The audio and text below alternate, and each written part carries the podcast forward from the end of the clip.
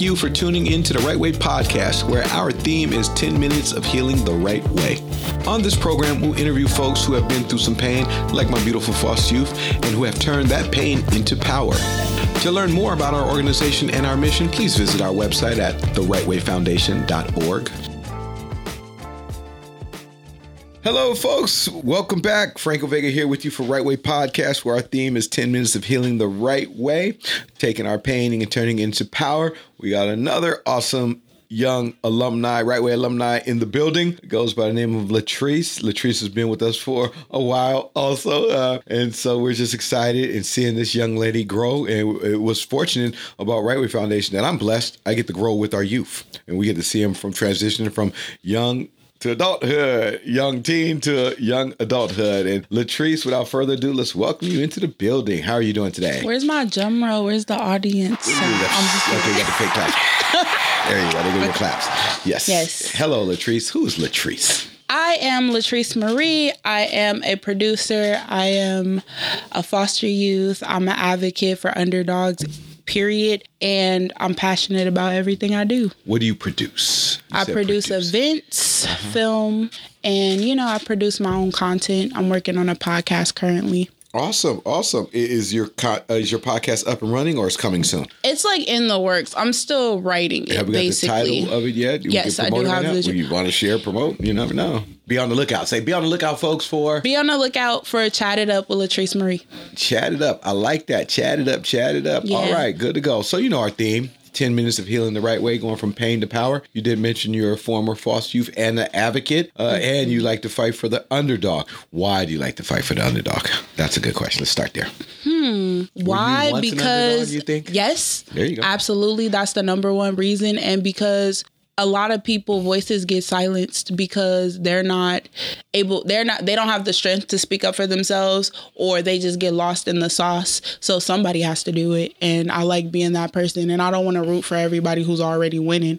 I want to root for the person who you counted out because they might have made a mistake one time but one person can make one mistake but come back a hundred times harder. You know what I mean? Oh heck yeah, totally agree. So let's focus in on your childhood let's go back to your childhood, or no, have necessarily let's be childhood. do it. Um, you said you mentioned you came up from the foster care system. How long yes. were you in the foster care system?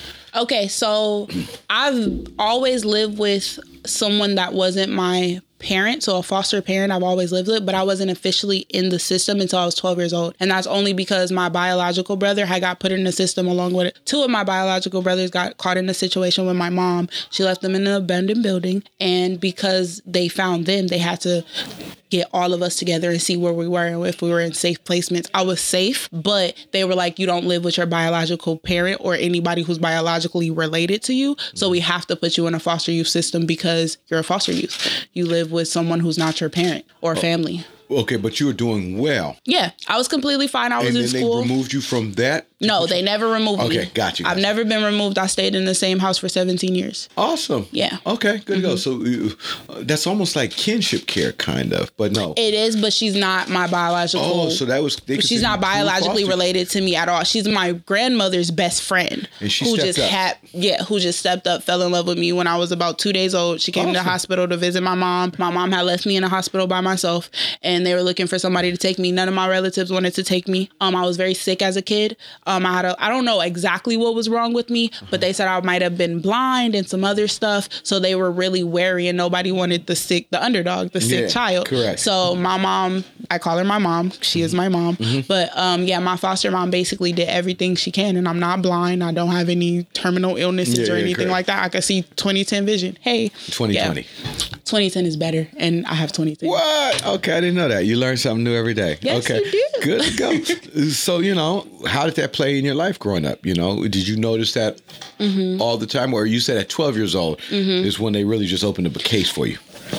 that's when they opened up the case. But I can say I can. I, it was always some kind of difference that I seen in my siblings versus how I was treated. And I'm just now in my adulthood being able to identify the traumas that I went through from just being separated from my biological family, period. Mm-hmm. And my auntie asked me this one time. She was like, Do you think it's better that you knew some of your biological family, or would you have rather not known anyone from your biological family? And I think knowing my biological family kind of effed me up a little bit more. Mm-hmm. Um, I don't want to curse, but because it was just like y'all right there, and then they didn't live far at all, but y'all had no or limited interaction with me. So y'all mm-hmm. chose not to be there. So to have a biological family know who they are, be able to identify them, but having them choose not to interact with you when that's all you wanted, it's a bittersweet kind of thing. This is a very rude question, but how young are you now? Because I want to know your. I'm 25. Okay, you're 25, and how's that affecting you today? Uh, you know, I'm effed up. You're effed up. Yes, I'm so screwed. Um, Yo, right, you're joking. But okay. a little bit. Uh-huh. All, right, all, the all good jokes have what, truth what, in them. What what but, is um, it? You just wish and just you sometimes sit at home and say, "I wish they were there. I wish I had it." Or I'm learning to stop blaming my upbringing for where I am today. Mm-hmm. Like I don't blame it, but I'm like trying to figure out like like I said I'm identifying the traumas and trying to figure out how to heal from it still. Mm-hmm. So like I'm trying I'm I'm in the stage where it's like I'm trying to tur- learn how to turn my pain into power, mm-hmm. but I'm also trying I've been fake healing for mm-hmm. a long time. Ooh, like it's it's easy to be like I'm okay, I'm good. Cuz uh-huh. when you stand by yourself for so long, I got me. So I'm good all the time because uh-huh. I know I'm going to get myself out of situations that I find myself in. Or if I'm presented with something, I, am going to handle it in the best way that I can to get mm-hmm. out of it or to handle the situation. But you mask a lot of, you just mask a lot, you bury a lot of stuff. And right now, it's like I'm standing on a pile of buried trauma, and it's like, mm-hmm. it's starting to like overflow. You know how like a trash can overflows or yeah. like you can smell the trash yeah. after it sits for a while? It's like I'm starting to feel it and I'm starting to like identify like, okay, these are some traumas that I need to, you know, address. And, and what are you how are you dealing what are you doing about it then? Um you cause you recognize it. I'm so. not quitting. Okay. I would say that um, the work I do with Real to Reel, the work I do with Better Youth, um, being a producer, producing shows, it challenges me in ways that are building me as a person is building character in me. Mm-hmm. It's like forcing me to keep my word, keep a schedule, to be on time, you know, to mm-hmm. communicate with people and not to shut down or just to be okay. The biggest thing right now, being okay with asking for things. Mm-hmm. Okay. I've never felt comfortable asking for things because I've always had to get it on my own. If I needed anything, especially when it came to money, I had to get it on my own. If I needed clothes, I had to get it on my own. And for so long, my mom, my foster mom was a hover parent. A helicopter mom? A helicopter mom. Like when I say I couldn't do anything, but you know how you separate the kids from the adults? Yeah. You sit, sit the kids at the kid table, you sit the adults at the adult table. I had to be right there at the adult table next to my mom, but I had to stay in the child's place at the same time. So I'm getting exposed to all this adult stuff. Mm-hmm. So I'm very mature for my age, but I'm not getting the social interaction with people my age. So I always felt like I didn't fit in with nobody. Wow. Cause I'm too mature to be with y'all. Cause the silly stuff that y'all laugh and y'all joke about is not funny to me. because mm-hmm. I'm sitting around with real adult problems. I don't mm-hmm. have real adult problems, but mm-hmm. I'm listening to real adult problems and I'm watching my mom handle real adult problems all the time. So I'm thinking as an adult, as a 10 year old, as a seven year old, when about time I was 10, 11, I was taking care of my brothers and my nephew. Wow. So okay. I've been an adult for as long as I can ah, remember. you you had to grow up too fast. Basically. And sometimes yeah. you feel you you probably Sometimes I feel like I'm a grown child. Wow, a grown child. Okay. Yeah. Sometimes okay. I have to check myself and be like, you're being childish and it's and I know where it stems from, but it's like you got to figure out how to deal with it in an adult way. Mm-hmm or I don't know. I'm still figuring it out as you say. yeah. What's helping you figure it out now then?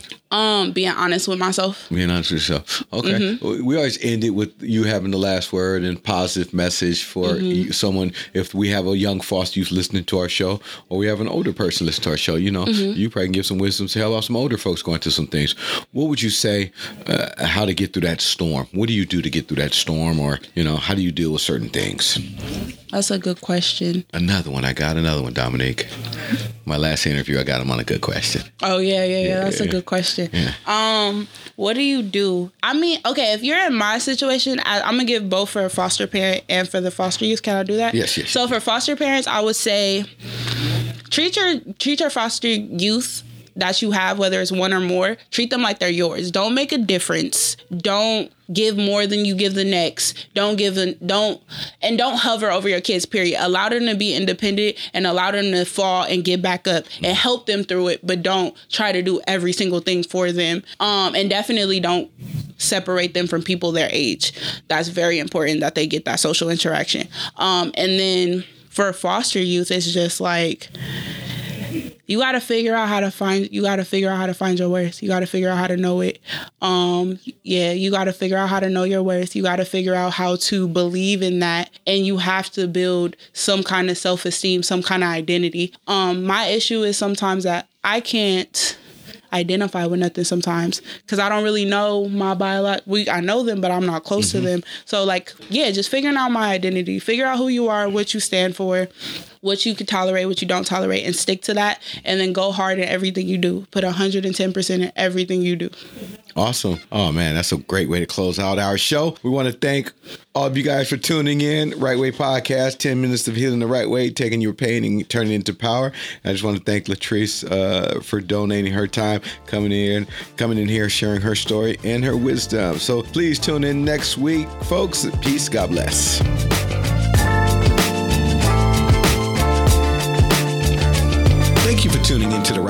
Podcast, 10 minutes of healing the right way, and we invite you to come back every week. Read more about us and our mission at therightwayfoundation.org.